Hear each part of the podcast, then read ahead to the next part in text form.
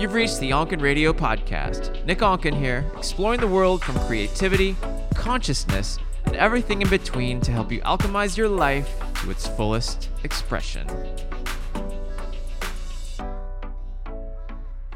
Hello, ladies and gentlemen. Nick Onken here with the Onken Radio Podcast, and I'm excited to bring to you today's guest, Meleza Morris. She is an intimacy coordinator for TV and film.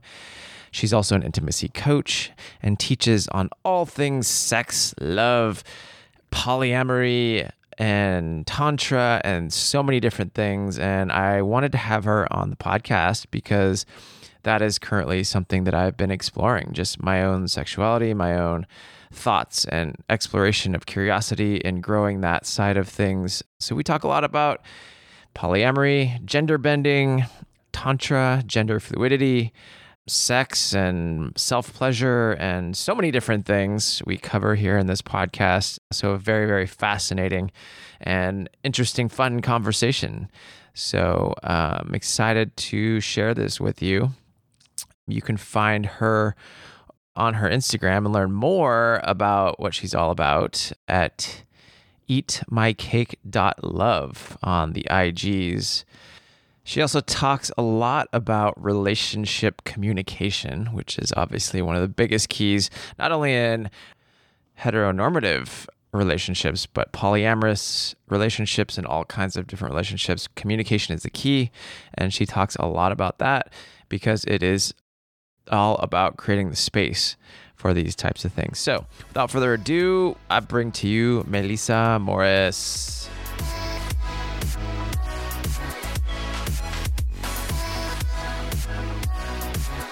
Okay, hello everyone. We are welcoming Meleza to the show. Shamanatrix, intimacy coordinator. Mm-hmm. And yeah, we're going to dive into some sexy subjects today. Welcome to the show.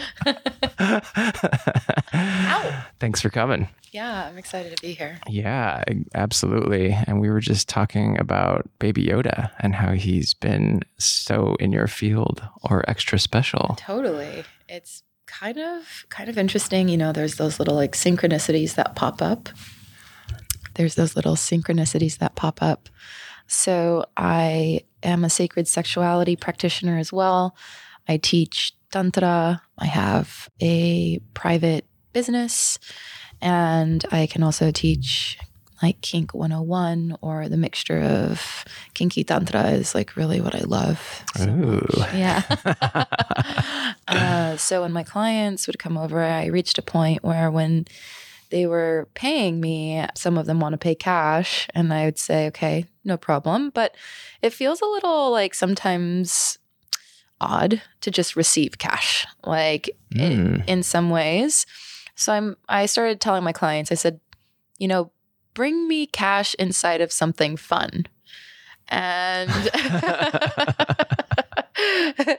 and it's exciting because it gives me an opportunity to feel like I'm being gifted something, which is one of my love languages. Uh, I love to receive gifts. Mm. And also because it creates a little bit of spiciness and juiciness and mystery in this exchange because I don't know what they're going to bring me. I tell them to not tell me. And so one of my clients brought a baby Yoda blanket uh, with like $500 stuffed inside of the blanket. And it was epic. And Wow. ever since that moment, which this was about a year ago, maybe a less than a year ago, I've just been seeing Baby Yoda everywhere. everywhere. I go to Loveburn, Baby Yoda. I go to a friend's party, someone has a Baby Yoda shirt. I'm here, you have a Baby Yoda. And, and I'm like, is this a good omen? Is this good luck? Like, can you tell me about Baby Yoda and why it's such a fad? he's I don't know. He's just so. I mean, I wish he was actually Baby Yoda. Was, if yeah, if you followed the show, it's, it's his name is Grogu. He's like a descendant of Yoda. But you know, I think he's just such a mini Yoda. Everybody know, and everybody knows the character of Yoda Right. because like Star Wars is so legendary. It is. So I think I think people just want to call him Baby Yoda, but he's such a little Jedi master. And I think as we all tap into these like other spaces of consciousness, he's like a little G of consciousness. Ooh. You know what I mean? Like, if you've seen the, the show, he's like lifting things with his Jedi forces and mm. and all of that. So maybe that's why he's so legendary. You know, I'm gonna have to go back and, and rewatch Star Wars. yeah, might have to revisit. Yes, especially like I think for me, looking at things from a space of consciousness as I've gone through my own, you know, spiritual awakening, whatever you want to call it, mm-hmm. going back and rewatching different movies like Star Wars or Avatar or The Matrix, they all have like you see them from a different, totally different space.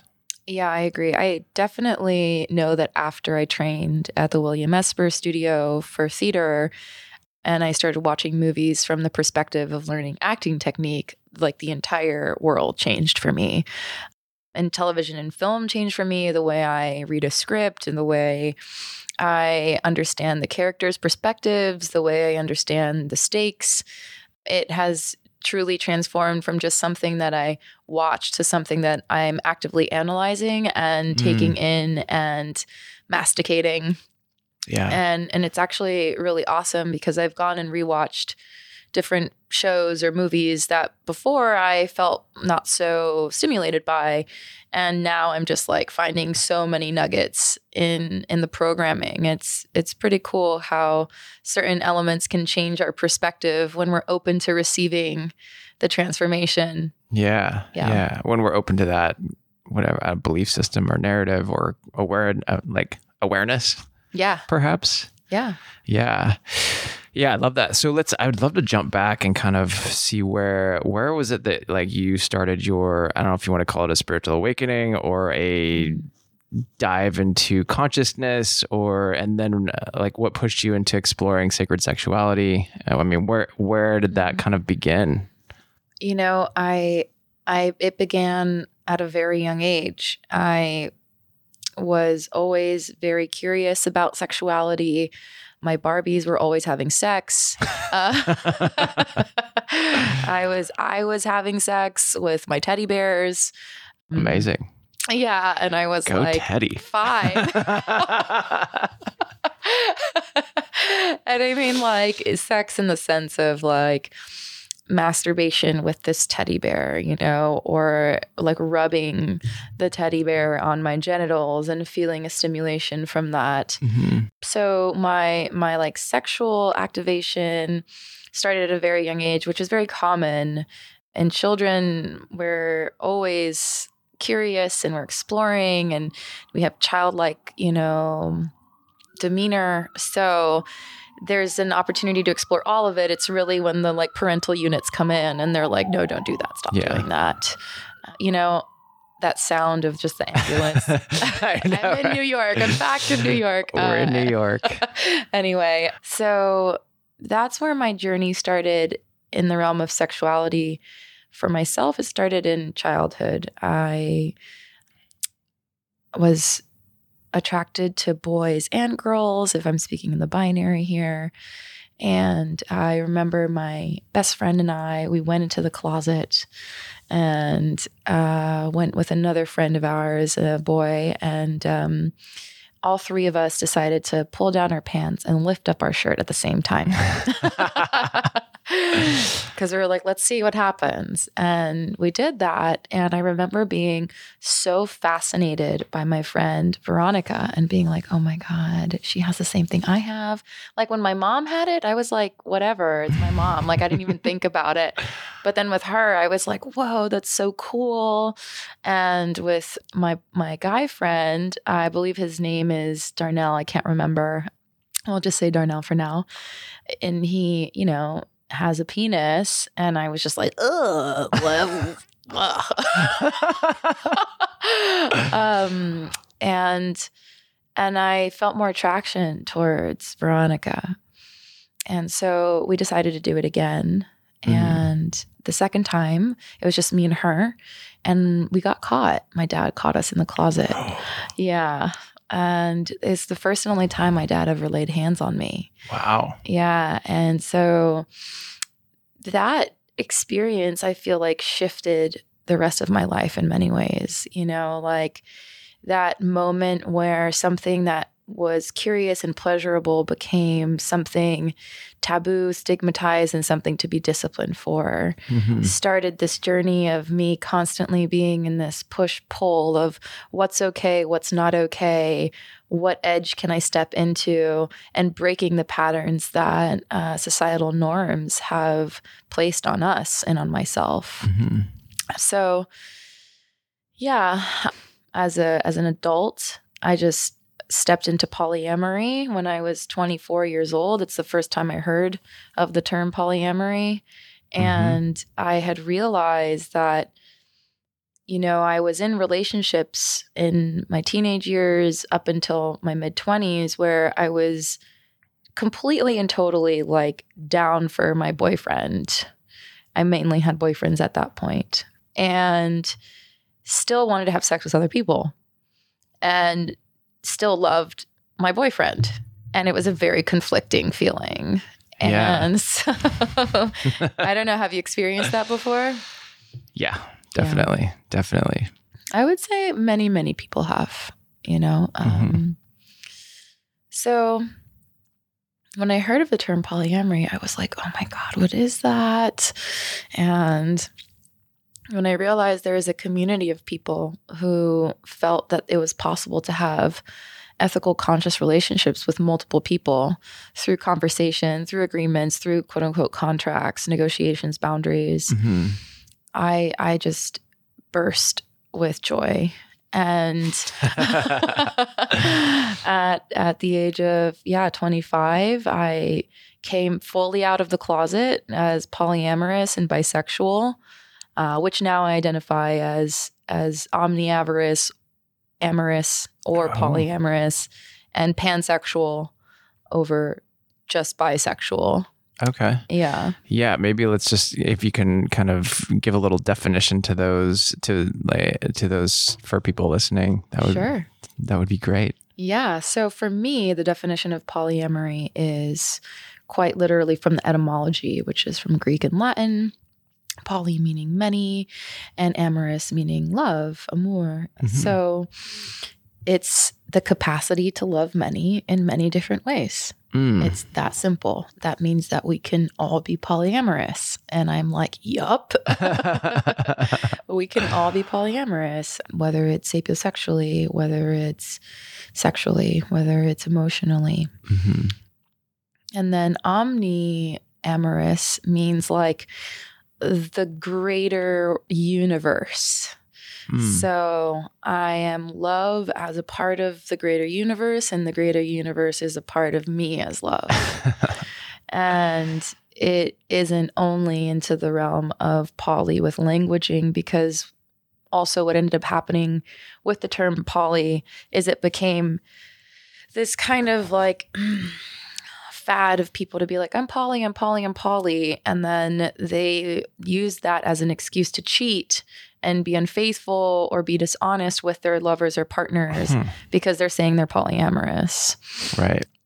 which I'm all about reclaiming the word polyamorous. I think it's a great word. And I also think omniamorous is a great word. Mhm. There's a lot more stretchiness in there, you know, and it also means like I'm in love with the universe. Like the universe is my partner, you know, it's all inclusive in that Mhm. sense. And then the other terminology I was using was bisexual. Mhm. A lot of times people think bisexual means like the binary. So I like both men and women in the binary sense. Uh, however, bisexual means being attracted to two sexualities. Right. So it doesn't have to be assigned male at birth or an assigned female at birth. It could be a trans person, it could be a non binary person, and Mm. that's your bisexuality range. Got it. Got it. Uh, and then pansexual means pan as in all. So similar to omni, I have a desire and an openness to be sexually active with any sexual shape or form. Mm. I don't have a specificity anymore that it's assigned male at birth or assigned female at birth.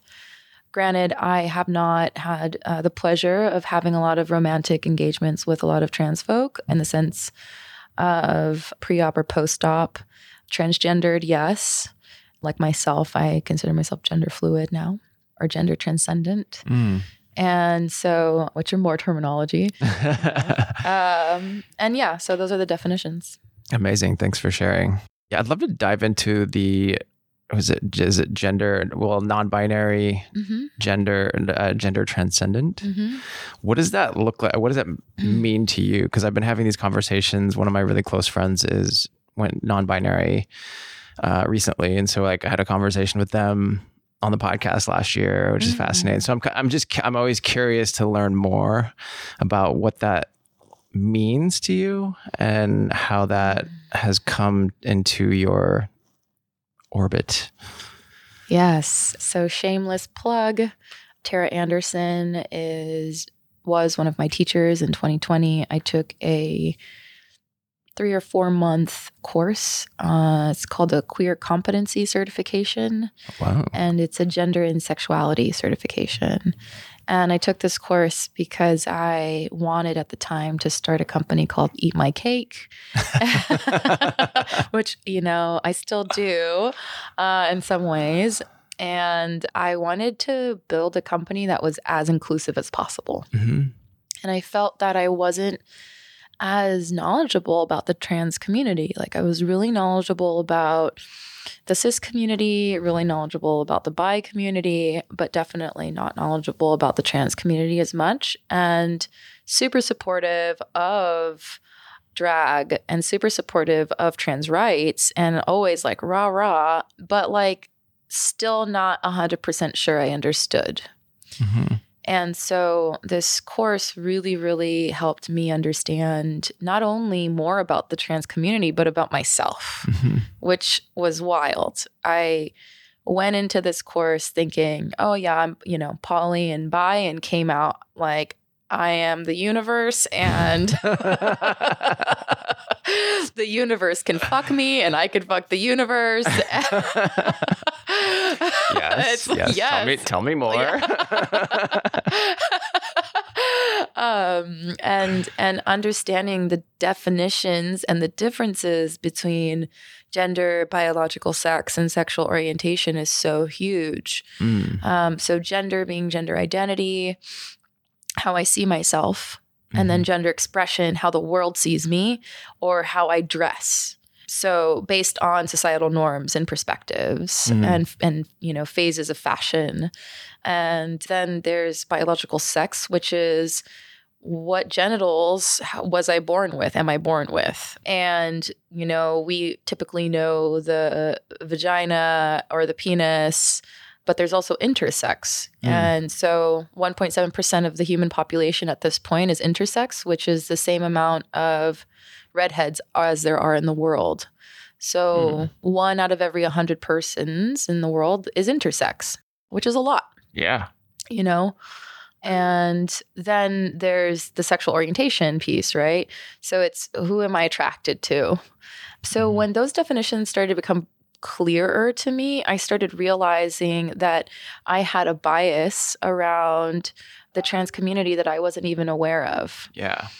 and specifically with womanhood and having a womb and my my womb somehow being the defining character of my womanhood Mm. and how much focus there was on that especially within certain feminist groups and i realized that there is an undercurrent of prejudice and discrimination around the trans community particularly around folks who, you know, transition from assigned male at birth to assigned female at birth not being respected because they don't have a womb.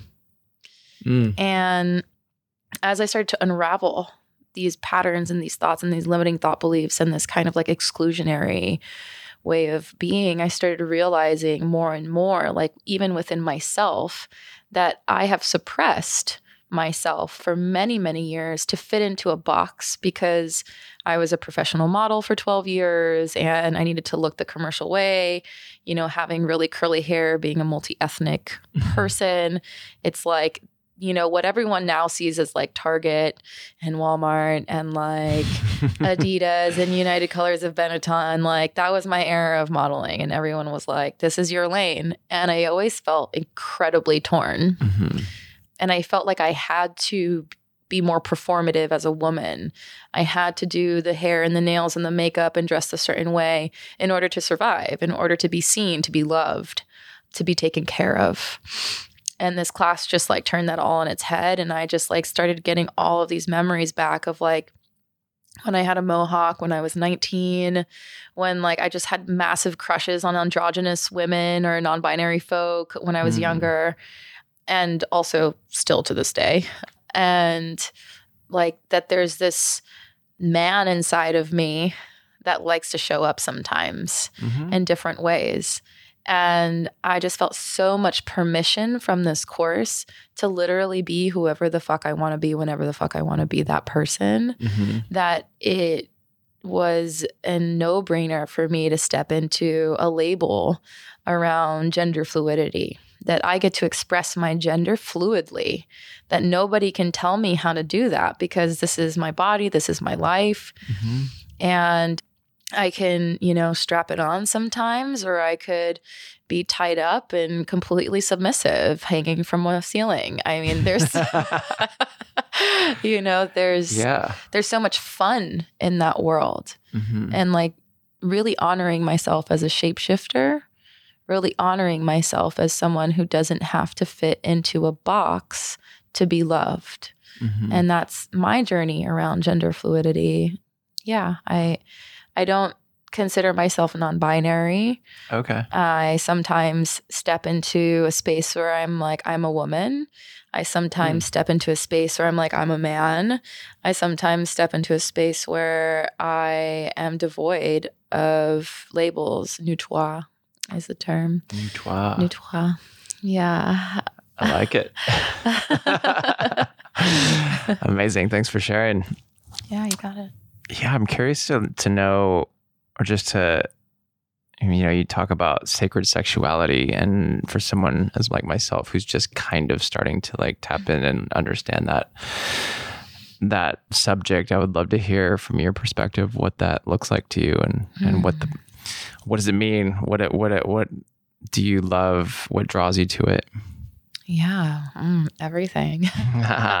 and maybe give us a good vast description of actually what it is. Yeah, sure. Uh, so the difference between sexuality versus sacred sexuality. Yeah. Uh, so words are funny. You know, they, they constantly change and sometimes they stick around for long periods of time. So I think in the tantric community, in the conscious community, there's been this adoption of the word sacred in everything. Right. you know it's a sacred shower it's a sacred bath it's a sacred walk. And it's like sure why not?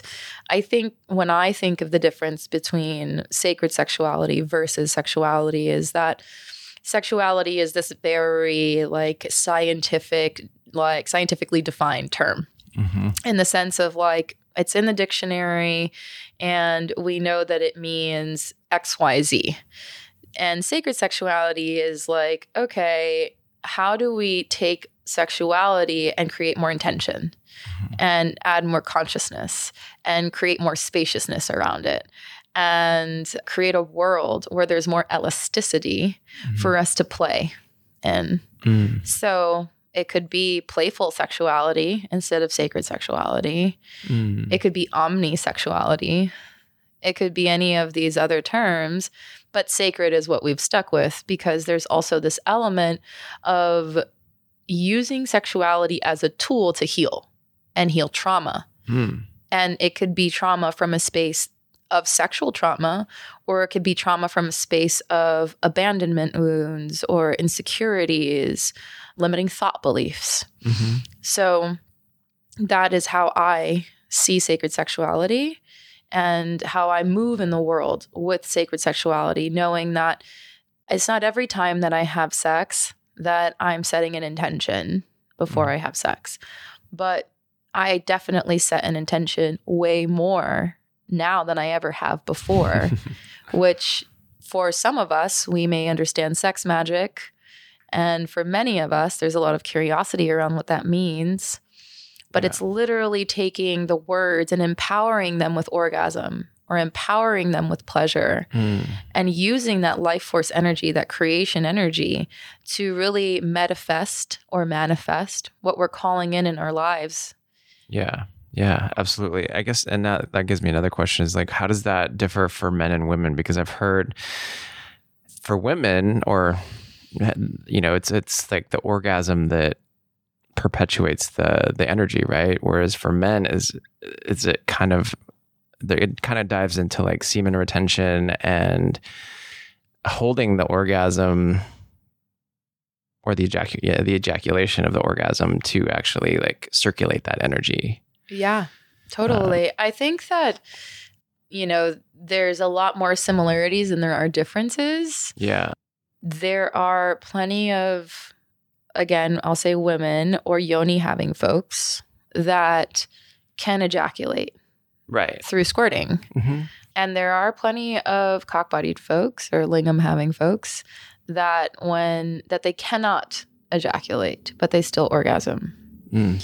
So, you know, there is I, I attempt to not be as binary in my responses. And so I can be a little long-winded because of that. but in in the response of how our bodies operate with energy, there is, you know, a giving and a receiving. hmm And it doesn't matter what gender you are or what sex you have, we can be givers or receivers. hmm And it's just about learning how to do that. So it's kind of flipping the concept on its head of what you just said that women tend to be the ones that are giving the energy, and men tend to be the one that are. I'm sorry, can you repeat what you said? I wasn't necessarily even talking about that. I was more talking about like the physical. I'm, I'm just like from what I've been learning is is to for men to transmute, like hold the ejaculation of an orgasm to and then turn have orgasm like a full body orgasm. Yeah. From what I've heard, the yoni beings hmm trying to understand this. So the magical practice is the the orgasm like the orgasm amplifies the the magic or the Yep. intention. hmm Yeah, and anybody can receive that. And yes, like for folks who have ejaculatory orgasms and have penises, it is encouraged for them to be able to cycle the energy within their body, like you're talking about. So there's many different ways of doing that. Breath, sound, and movement is tantra. Mm-hmm. Um, so using the breath to move the energy up and around is the microcosmic orbit. So we're breathing in and we're moving the energy up from our perineal all the way up up through our spine, up the top of our head, and then we breathe out to the top of our like through the like front of our face, down our chest, and around our genitals. So using that visualization and then doing the breath is how we can start to move the energy in the body so it's cycling through us. Then there's the action of bursting the energy out throughout your fingertips, throughout your Mm. toes, through the top of your head, and through your asshole. And now you can connect to the universe through orgasm, and the Mm. universe connects to you Mhm. again another visualization but it's that visualization is so powerful that it literally sends this energy out Right. and so oftentimes folks think that yoni having folks uh, are always doing that and that's not the case like there's there's Yeah. plenty of people who like their orgasm is concentrated where their clitoris is or concentrated where like their inner vagina or vaginal canal is. And um and and and it's concentrated in that place and it hasn't expanded. And it's because that's what they know. Right. you know? So it's really about shifting what we know. The difference major difference is that people who have semen semen retention is something that people who do not have semen cannot do Right. so the female ejaculation, the squirting, that is something that personally, now I don't know, like don't quote me on this or anything, but personally squirt all you want all day, every day. Like, if that's what feels good, I don't feel like that's going to release something in the female body that is somehow not going to allow for that person to maintain their their inner energy although the more you have sex and the more you keep coming and coming and coming you could exhaust yourself if you're always going for that climactic orgasm mm-hmm. so even within yoni having folks like learning how to use that microcosmic orbit and not always going for the climax like mm. letting the energy cycle throughout the body and and being okay with the waves as opposed to the mountain mm-hmm. is is super great and is a practice that I often have trouble with because I'm like, oh my god, I really want it. so I totally totally relate to to the cock-bodied folks who ejaculate because I'm like, yeah, that feeling is so good, but the seed is is the part with ejaculation. It's the life force energy. It's what impregnates the egg. Mm-hmm. So when that seed is constantly released from the male body, then you start to weaken the seed inside of you. Mm-hmm. So I don't have a penis. I wasn't born with a penis. I mean, I own many dildos. Uh, uh, so I can't speak from personal experience. I can only speak from talking to other folks about it and my lovers about it, who I encourage them to try semen retention and edging practices. Mm-hmm. And basically, what starts to happen is there's this bubbling of energy that starts to happen in the body. Mm-hmm. And usually that means like you definitely have to like be on top of your diet, you have to be working out you have to be exerting the new levels of testosterone that are now like bubbling, like, you know? Yeah. And channeling that energy through different ways of exertion, meditation, exercise, like I just mentioned, breath. And and once that period of of discomfort has started to take a turn, there's like a switch that goes off in the body where now all of a sudden there's more concentration. There's more intentional conversation. There's mm-hmm. more intention in the relationship. And now you can start to have multiple orgasms without ejaculating. And this is through plenty of practice because the orgasm feels different. Mm-hmm. it's an mm-hmm. actual different way of feeling pleasure. Yeah and once that happens, then you can control when you want to ejaculate. And that's really even more powerful because now you have more choice. Mm-hmm. And so for me, one of the biggest purposes in my life is to help people have more choice, empowered choice. Yeah, absolutely. Yeah, yeah I would definitely say it is hard to hold an ejaculatory orgasm. Unintended. uh-huh. Yeah, it's definitely, you know, it's, it, but it's definitely something that I've been interested in practicing. So, so thank you for enlightening me a little bit more in the, in the practice. I'd, I'd be curious to hear how do you connect the giving and the receiving now to the actual physical practices, whether it's yoni yoni based or penis based? Lingam is the same. Lingam. Yeah, that's lingam. what I was looking at. I always forget that one. Lingam and yoni. Lingam and yoni. Um, so yeah, you were talking about the energetic giving and receiving. How, what does that look like when you connect it to the physical body? Mm, yes. So, like first and foremost, someone cannot give if they cannot receive. If someone does not know how to receive, giving is actually a distorted version of giving. Mm. It's what they have created in their mind around their own need of protection because receiving is so edgy that they have to step into a space of giving all the time. Mm. And then it kind of turns in on itself where that person is just giving, giving, giving, giving. They burn out, they've developed resentment. There's narcissism, the ego starts to take, you know, place, and there's fear of being hurt in some way.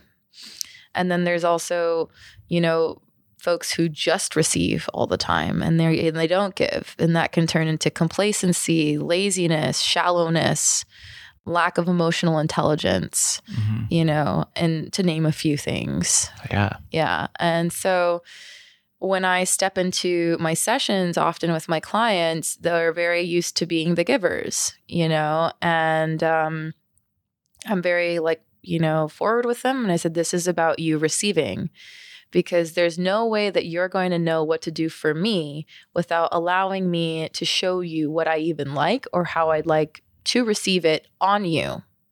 Mhm. And that logic helps people feel a little bit more at ease Mhm. you know, they're like, okay, yeah, that makes sense. And I'm like, great. it's the first little chip. Yeah. And then after that, it's the end of the session. And they're like, oh my God, I feel like a new person. Mm. You know, because there's a way that I orchestrate these sessions and that I create a safer container and that I'm very clear and I'm checking in so that they can be in a place of receiving. And if they Mhm. can't really receive, this is the part where the kinky tantra comes in. You've got your Mm. rope, you've got your bondage cuffs. So I I'll tie their hands to the bed or to Wow. something so they can't get focused on touching me too much because that's another way of like wanting to give is Mm. to touch the other person or it's like I have to touch someone else to be able to feel pleasure. Mm. And so I'm not saying there's anything wrong with touching each other to feel pleasure. I love to touch myself and I love to touch other people. I'm just saying that there is a moment in time where just being able to not touch anything other than like the side of my leg or the side of the bed or maybe a gentle brush on a leg or something offers an opportunity for something deeper to happen Mhm. and and deeper deeper receiving. Yeah. So then now that person leaves with that experience and they're like okay i understand. Now i know how to give more. So that's how i think of giving and receiving in that sense.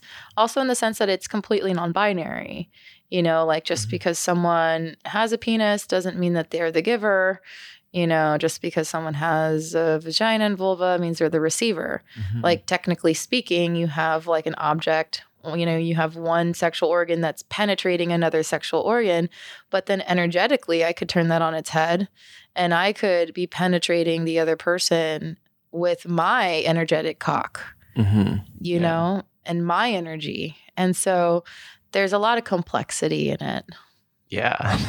no doubt. I love it. No, it's so fascinating. All right, my friend, I want to tell you about today's sponsor, and it is one of my favorite brands, Organifi. Uh, as you know, I'm all about putting healthy things into my body and using different supplements and things to get the nutrients that I need uh, when I can't always have access to them through other means of vegetables and things like that. So, one of my favorite uh, mixtures is something that I like to mix three of their products together. It's the pure, the red juice, and the green juices, and it's a power pack of nutrients in the morning. Um, so I've been doing this every morning, and what's been great is I've been taking it on my travels so that I can keep some daily nutrients with me, especially when it's a very travel schedule. I don't always have access to foods that I want to eat. Um, so it's a great staple, great way to um, bring things on the road. They have little travel packs too, which is perfect. You can just drop them in, mix them with water, and they're delicious. Less than three grams of sugar, uh, which is very, very little, and it's all organic. Either way, no processed sugars. Uh, so the green juice, which is great, is just you get your daily doses, your daily dose of nutrients that you need.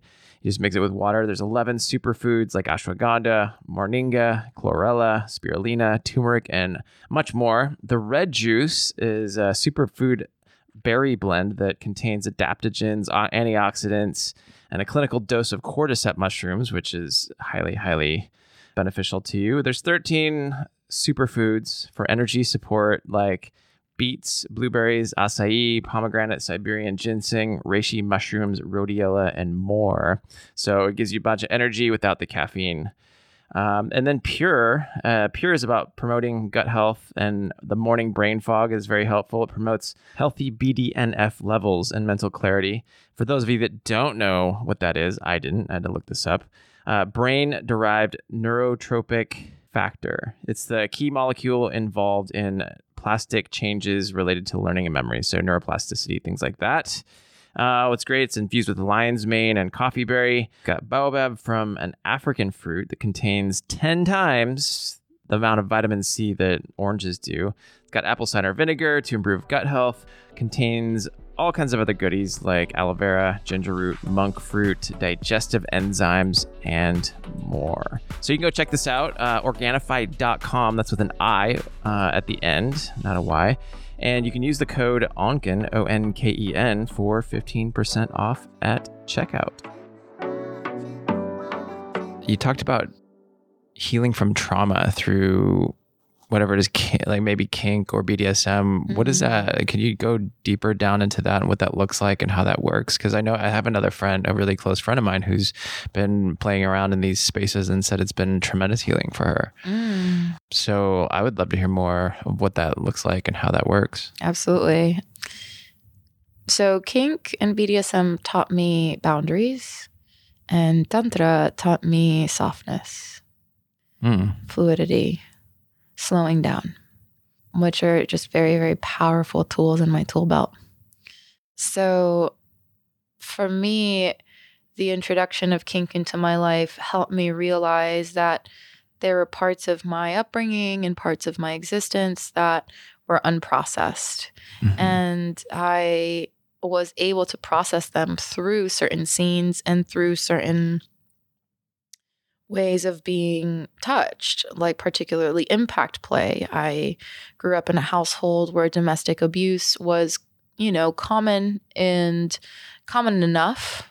And it, you know, struck me kind of odd to then want to be flogged or want to be like spanked or slapped in the face. And like, also being slapped in the face is like this, like, horrible thing. Like someone slapped you in the face. Oh my god! Hmm. At the gauntlet, you know. no cultural references at all here.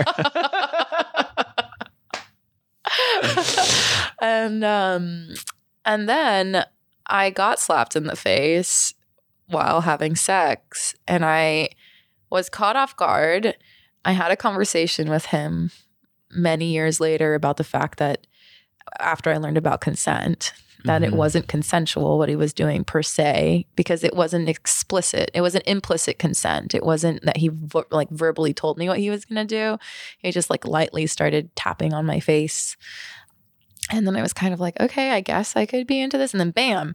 And like, I was like, holy shit. Like, why do I like this? um, and, you know, it kind of turned this whole like Hispanic getting slapped in the face being like the worst thing that could ever happen in the world to like, ooh, yeah, slap me in the face. Like that's really hot. Like, yeah. and like finding pleasure. And I'm not saying that that's for everybody. That's a specific example that is specific to me. There's so many different ways of introducing kink and BDSM into a dynamic that has nothing to do with impact play. Mm-hmm. That has to do more with like maybe coddling someone or like a baby kink, like someone really didn't get the nurture when they were growing up that they needed from mm-hmm. their, you know, parental figure and so now in their adulthood, there's this like missing part of them that wants nurture. So instead of shutting down and pushing people out, okay, find a group of people or one other person or a dynamic where, hey, I want to be a baby tonight. Like, I want you to treat me like a baby. I want you to give me this nurture, set a timed container, and create a safer space for that to happen. So then that person can then walk into the world with more compassion and empathy because they feel this void has been filled to a certain extent. Hmm. That's on the like physical plane. And it steps into the psychological plane.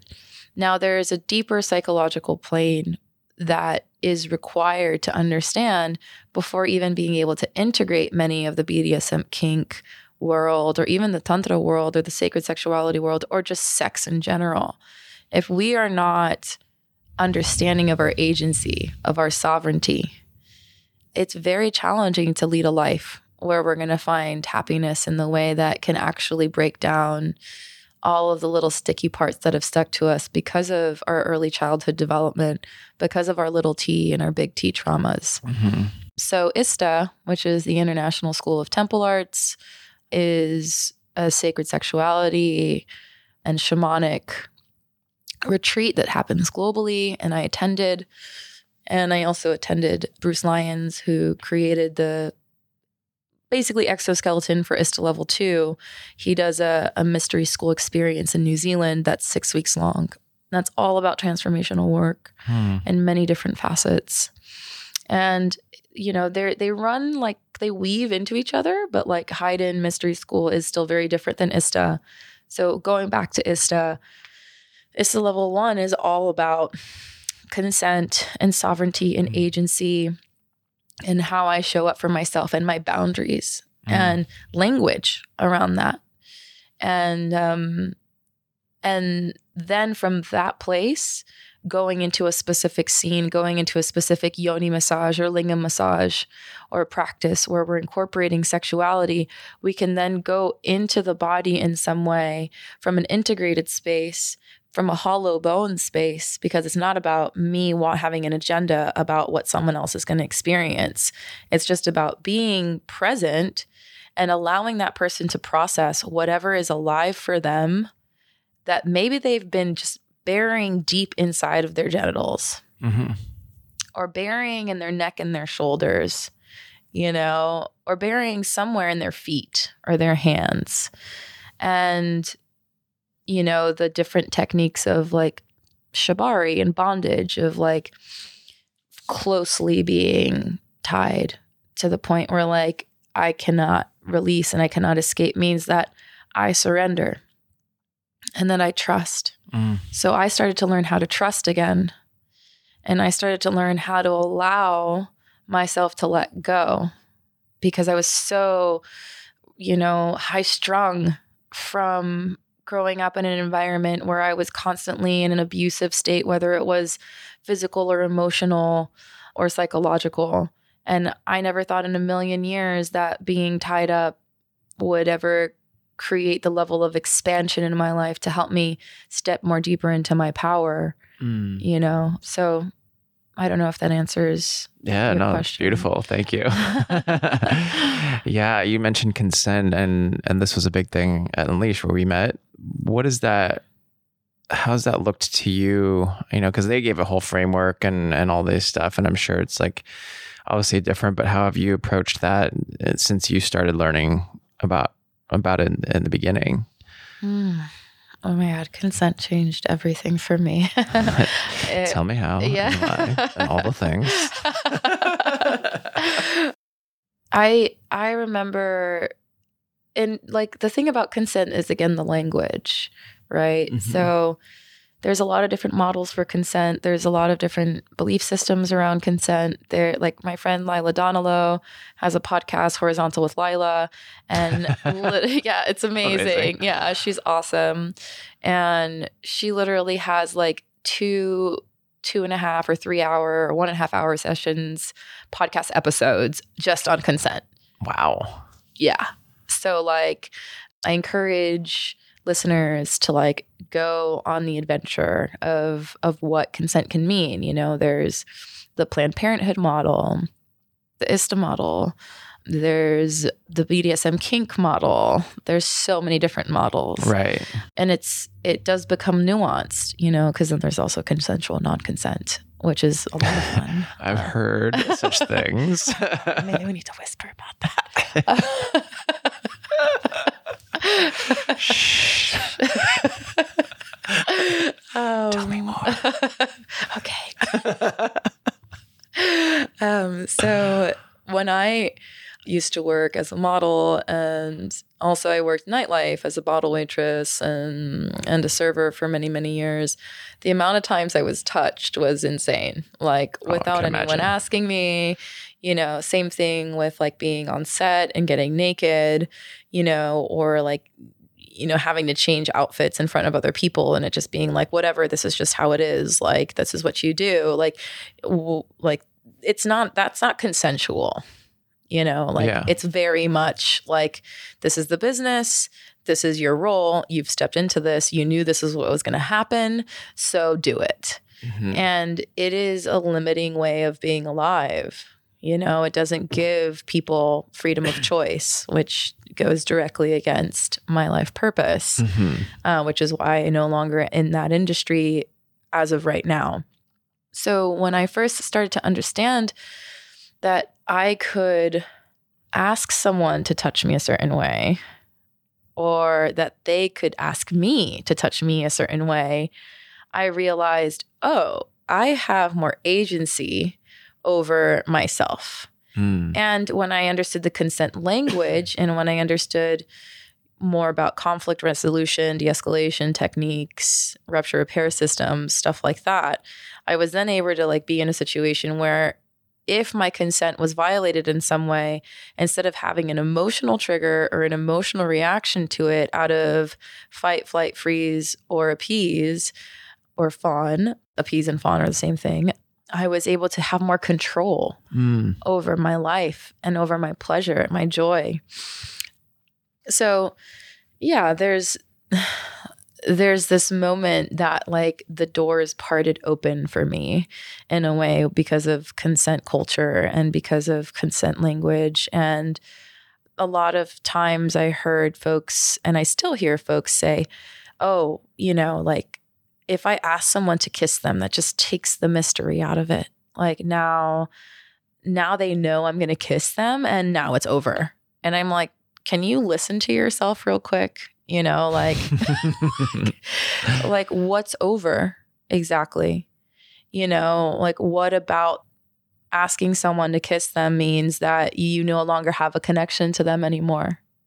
Mm. Why is it that we've convinced ourselves that if we don't just overtly act on something, that somehow we're taking away from ourselves? Mm. And so, personally, when someone asks me if they want to kiss me, I'm like, can you tell me how you'd like to kiss me?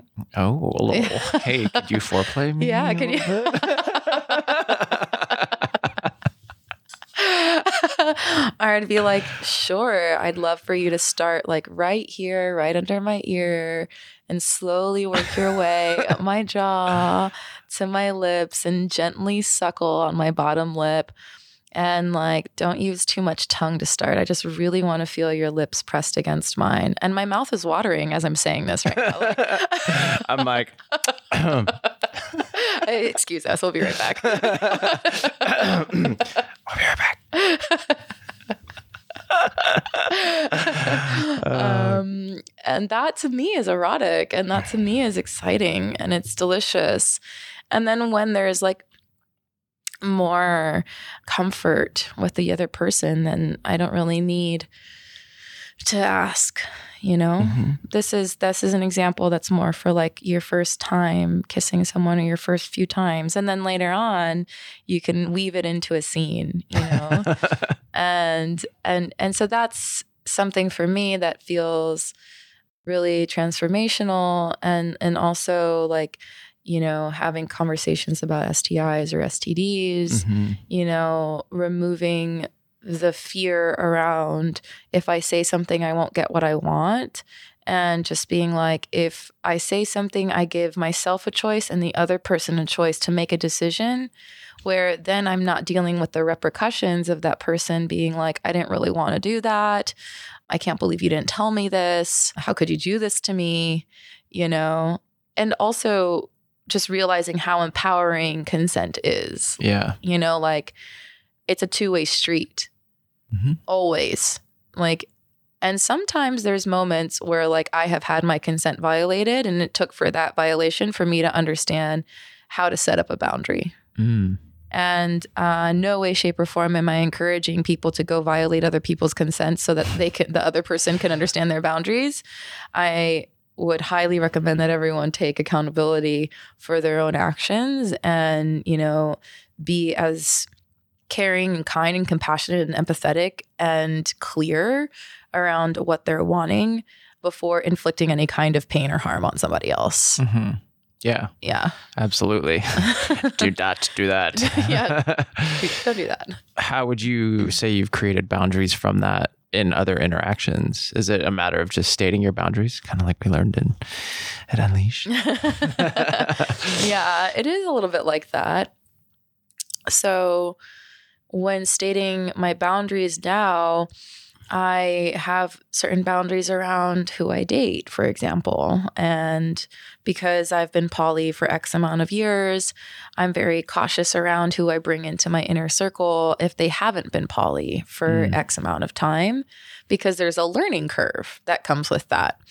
And so the learning curve is something that for a period of time I was myself in.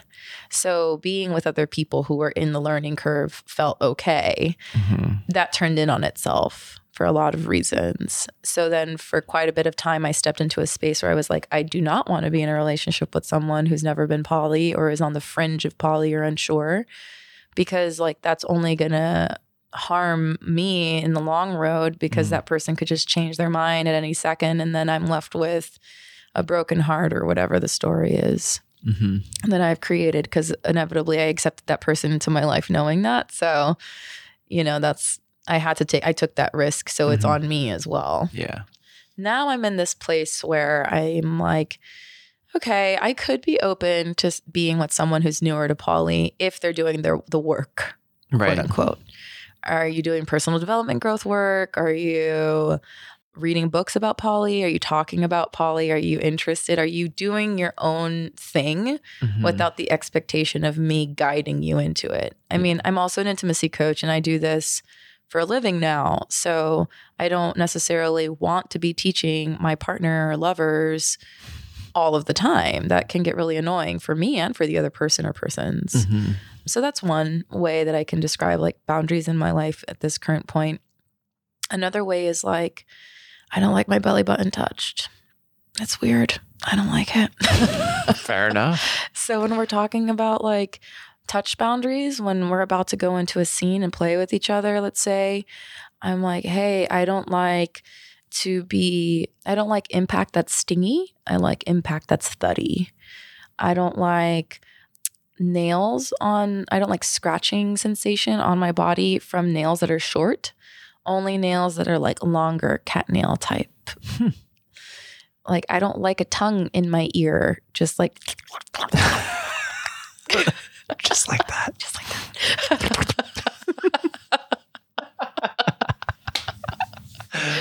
um, you know, sometimes a little slip is all right, but like for the most part, I like my neck being like nibbled and licked and sucked on and like the bottom of my ear and the back of my ear more so than like a tongue inside of my ear. Yeah, you know, now that you mention it, a tongue in the air is not my not my jam either.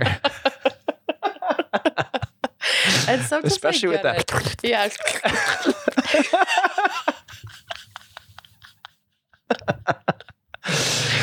There you have it, folks.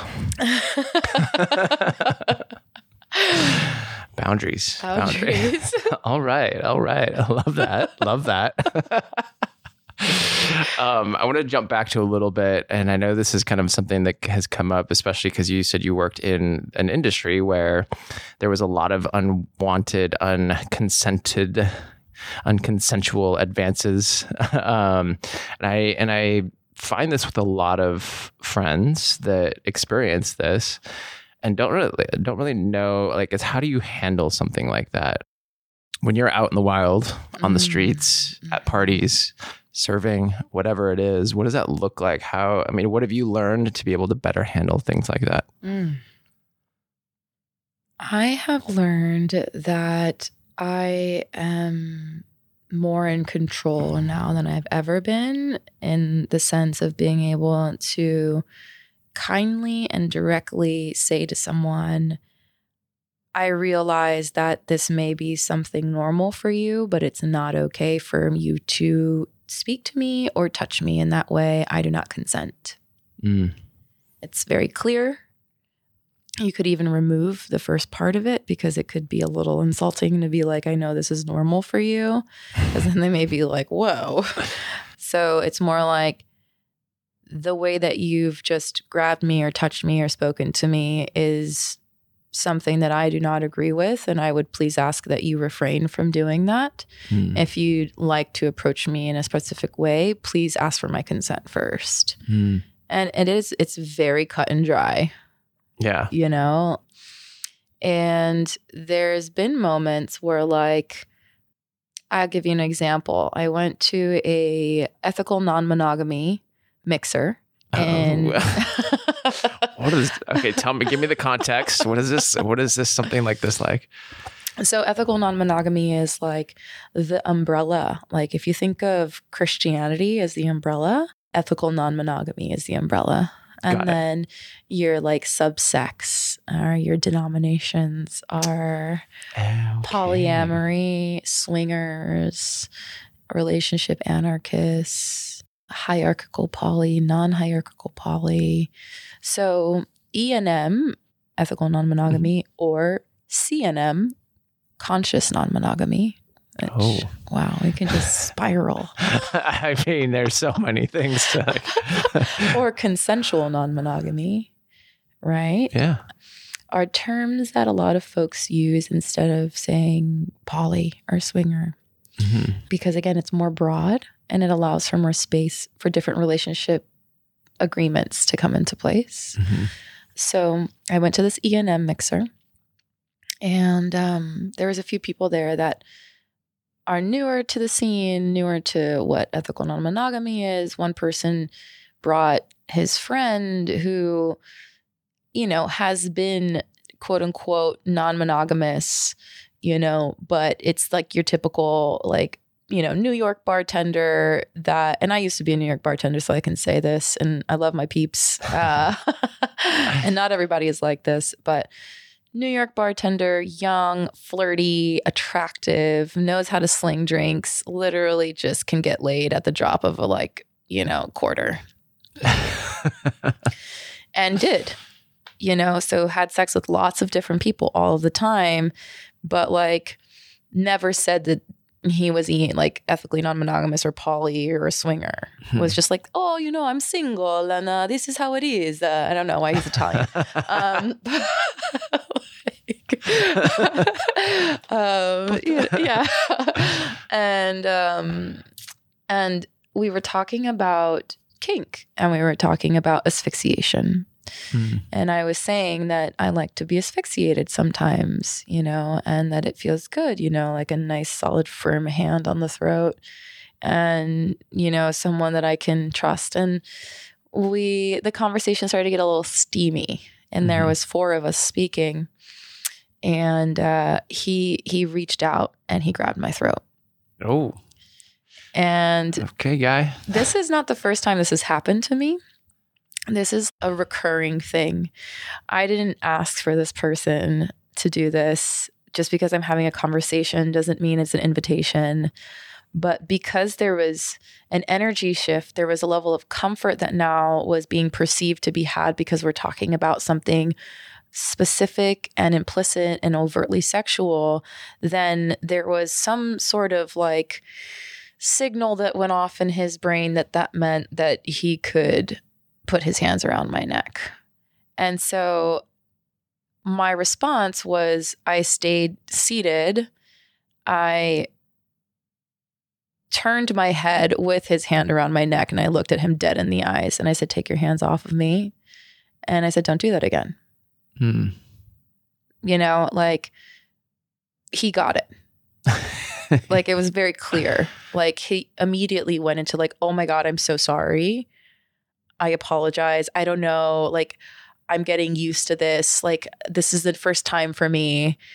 Now he's going into like victim kind of mode, making excuses for his behavior because something in him went into a predatory state Hmm.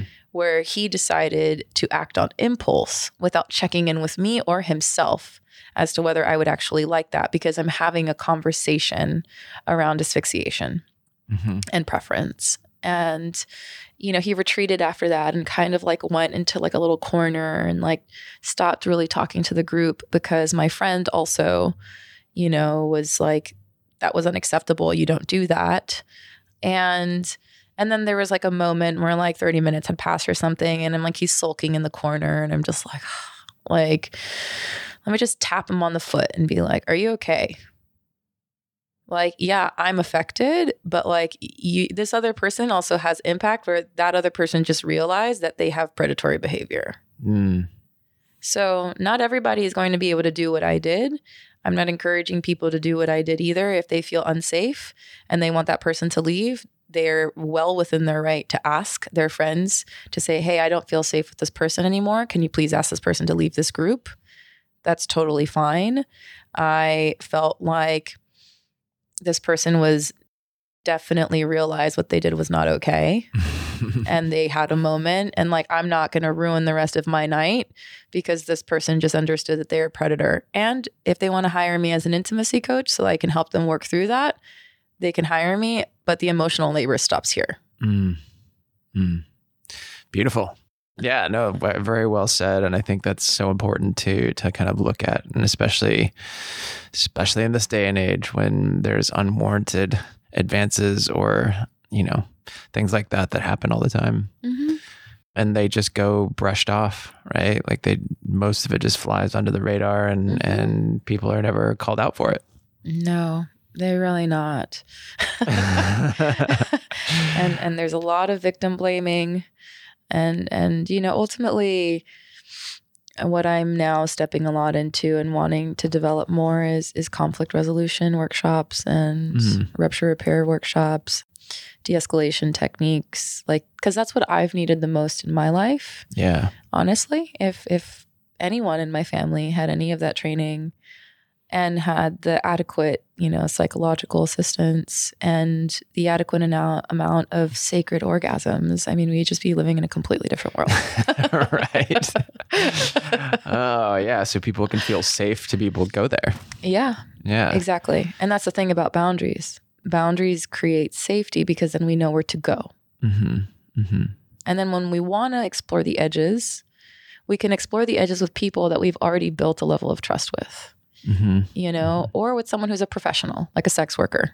Yeah. For the most part, it depends. You know, not everyone that's a sex worker has a training that is needed to actually guide someone through an experience that would require them processing some deep emotional trauma.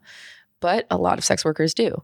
Sexological body workers, sexologists, you know, and there's a lot of people who are are here for everyone to serve, including myself. Yeah. Absolutely. What does it look like to work with you as an intimacy coach? Is it like you work one on one with people? You work to, with couples? What does that landscape actually look like, and who who what kinds of people do you take on? Yeah, I work with couples, I work one on one, I work with folks who are wanting to step out of their box. I work with folks who are not able to receive certain levels of intimacy in their current relationship and need support in mm-hmm. that process. So it ranges. You know, there's the intellectual side and there's the reprogramming and the deprogramming and the learning of like certain tools, learning really what are boundaries, expectations, desires, fears, needs. What does that even mean? What does it mean for me? What does it mean in the way I like to receive it and the way I like to give it? Then there's emotional release techniques. We like go through that because it's really important to know how to move that energy in our Mhm. bodies, especially in Western culture. Then there's some self practices. I give homework. Mm. Semen retention is one of my favorite homeworks to give. uh, or it could, yeah, I, it's, I get it. You know, my prayers go out to those with penises. the lingam folks. the lingam folks. and then there's the body work, you Mm. know. So there's the incorporation of kink or tantra or both and exploring edges and doing that in the space of receiving, then of giving, then showing couples how to do it, groups how to do it. I facilitated uh, a couple workshops for the Austin Tantra Festival in December and also for Relate Fest that just happened Hmm. and for the One World Tantra Festival that was virtual. And so I'm I'm starting to do group facilitation in festival settings as well. And eventually the desire is to like, you know, have a retreat and and bring groups of 20 or 30 people together to Mhm. learn a lot of this content in a way that's digestible and fun and easy to repeat. Yeah. Beautiful. Yeah. I love that. Yeah. Sounds so so dope. More more expansion. yes. Yes, Expansion and. Every time you say tantra, I think tarantara. tarantara. I can say tantra. I mean, you can. You are free to say tantra, but it just like in my mind, I'm like tarantara.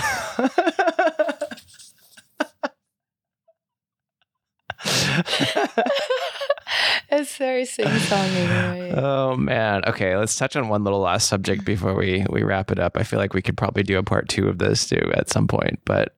The gene keys. You're. Ooh. I know you're very deep into the gene keys, and I'd love to hear how all of this ties in to Mm. the gene keys uh, in in your world. Because I've been in the gene keys as well for a while. I've been taking the Venus course and the Venus Wow. sequence and the Pearl sequence. I'm still kind of moving slowly through it, but I love the gene keys. They're amazing. Yeah, well, you're definitely way more advanced than I am. So I'll start with that.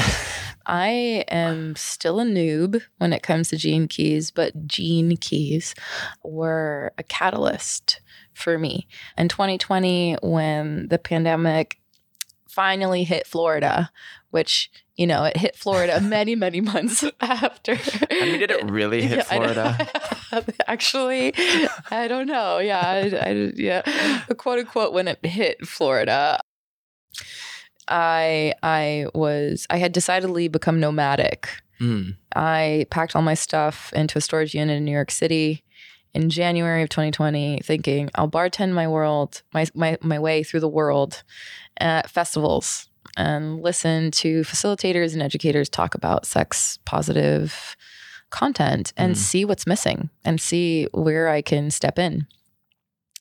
And when that plan came to a screeching halt, I was found myself at my parents' house, you know, Mhm. 31 years old in my parents' place. I might have been 30 and just online. And there's this um, co working hotel space in New York City called the Assemblage. Ah, yes. Yeah. And the Assemblage uh, has this virtual game called Play Akasha. Which they took it down. They did. And I, I I was just looking the other day to see if I could find my information and it's all gone. And I was like, oh my God, I can't see like where I was before. Ah. But when I did the 30 or 28 day challenge that they did in 2020, I journaled almost every single day. Mm. So I actually have it in in my notes where I could probably write a book Wow. yeah and i just i got hit in the most pleasant cosmic way upside the head around shadow work. Mm. and i i like my brain exploded like my whole body exploded. My ego just like shivered and my ego was like no i wanted her to be angry forever. Or or them. And uh and because of the gene keys i was able to start taking a deeper look into myself in a way i had never done before. Mm. and it just opened so many doors. I remember getting a reading from that you know app and crying and just being like whoa like so much of who I feel myself to be in this moment in time is being reflected in these words Mm. and in this gene key and in this path, you know, and it just started unwinding a lot of story and started helping me become more in tune with myself, more creative again, Mm. um, more alive. Beautiful. Mhm. Beautiful. Love that. Dive into the gene keys. It's so good.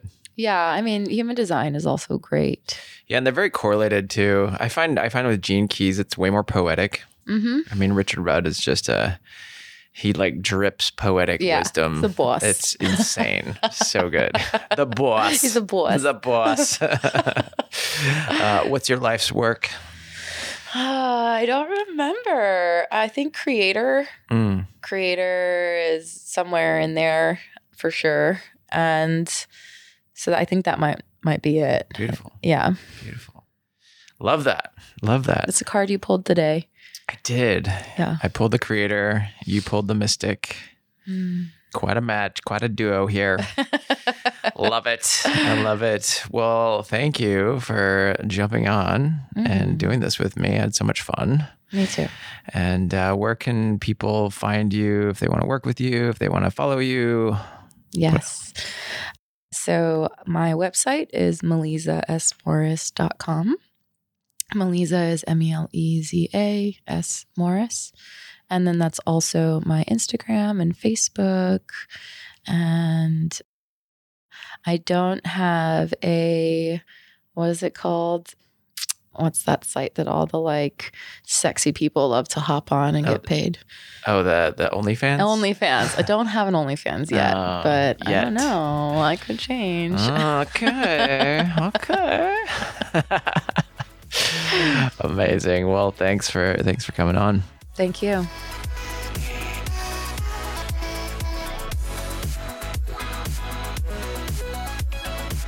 Thank you all so much for tuning into today's episode of the Onken Radio podcast with special guest Meleza Morris. And I'm your host, Nick Onken. If you enjoyed today's episode, I would love it if you could help us out by go and leaving a review over on Apple Podcasts or Spotify or wherever you listen to this podcast. And uh, you can check out the site over at onkenradio.com for the show notes and anything that we talked about here. And you know what time it is. It's time to go out and create your life by creating every small moment. We'll see you next time.